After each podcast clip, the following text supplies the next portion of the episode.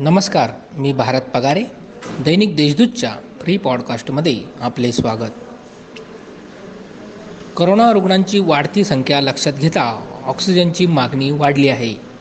मात्र गुरुवारी द्वारका येथील एका खाजगी रुग्णालयात ऑक्सिजन संपल्याने उपचार घेत असलेल्या तीस रुग्णांना तत्काळ दुसऱ्या रुग्णालयात हलवण्यात आले.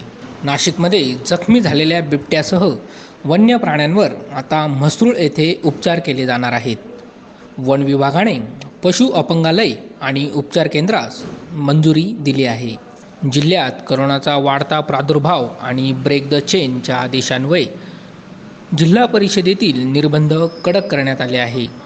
शिवाय जिल्हा परिषदेच्या विविध विभागात पन्नास टक्के सेवकांकडूनच काम करून घेण्याबाबत आदेश निर्गमित करून घेण्यात आले आहे. नाशिक रोडच्या आर्टिलरी सेंटरमध्ये तोफा चालविण्याचे प्रशिक्षण पूर्ण केलेल्या तीनशे एकोणऐंशी जवानांना दीक्षांत समारंभात गौरवण्यात आले.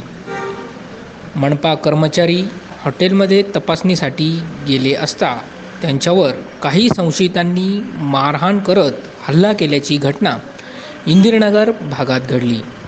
या प्रकरणी चौघांविरोधात गुन्हा दाखल करण्यात आला आहे. नाशिक जिल्हा देशात करोनाचा हॉटस्पॉट बनल्याने केंद्रीय आरोग्य विभागाचे पथक आता नाशिकमध्ये येणार आहे. हे पथक आढावा घेऊन परिस्थिती नियंत्रणात आणण्यासाठी उपाय सुचवणार आहेत. नाशिक जिल्ह्यात करोनाने हाहाकार माजविला आहे. गुरुवारी दिवसभरात सहा हजार पाचशे अहवाल पॉझिटिव्ह आले असून जिल्हा यंत्रणेसह आरोग्य विभागाची यामुळे झोप उडाली आहे. या होत्या आजच्या ठळक घडामोडी. आणखीही ताज्या बातम्यांसाठी दैनिक देशदूतची वेबसाईट सबस्क्राईब करा.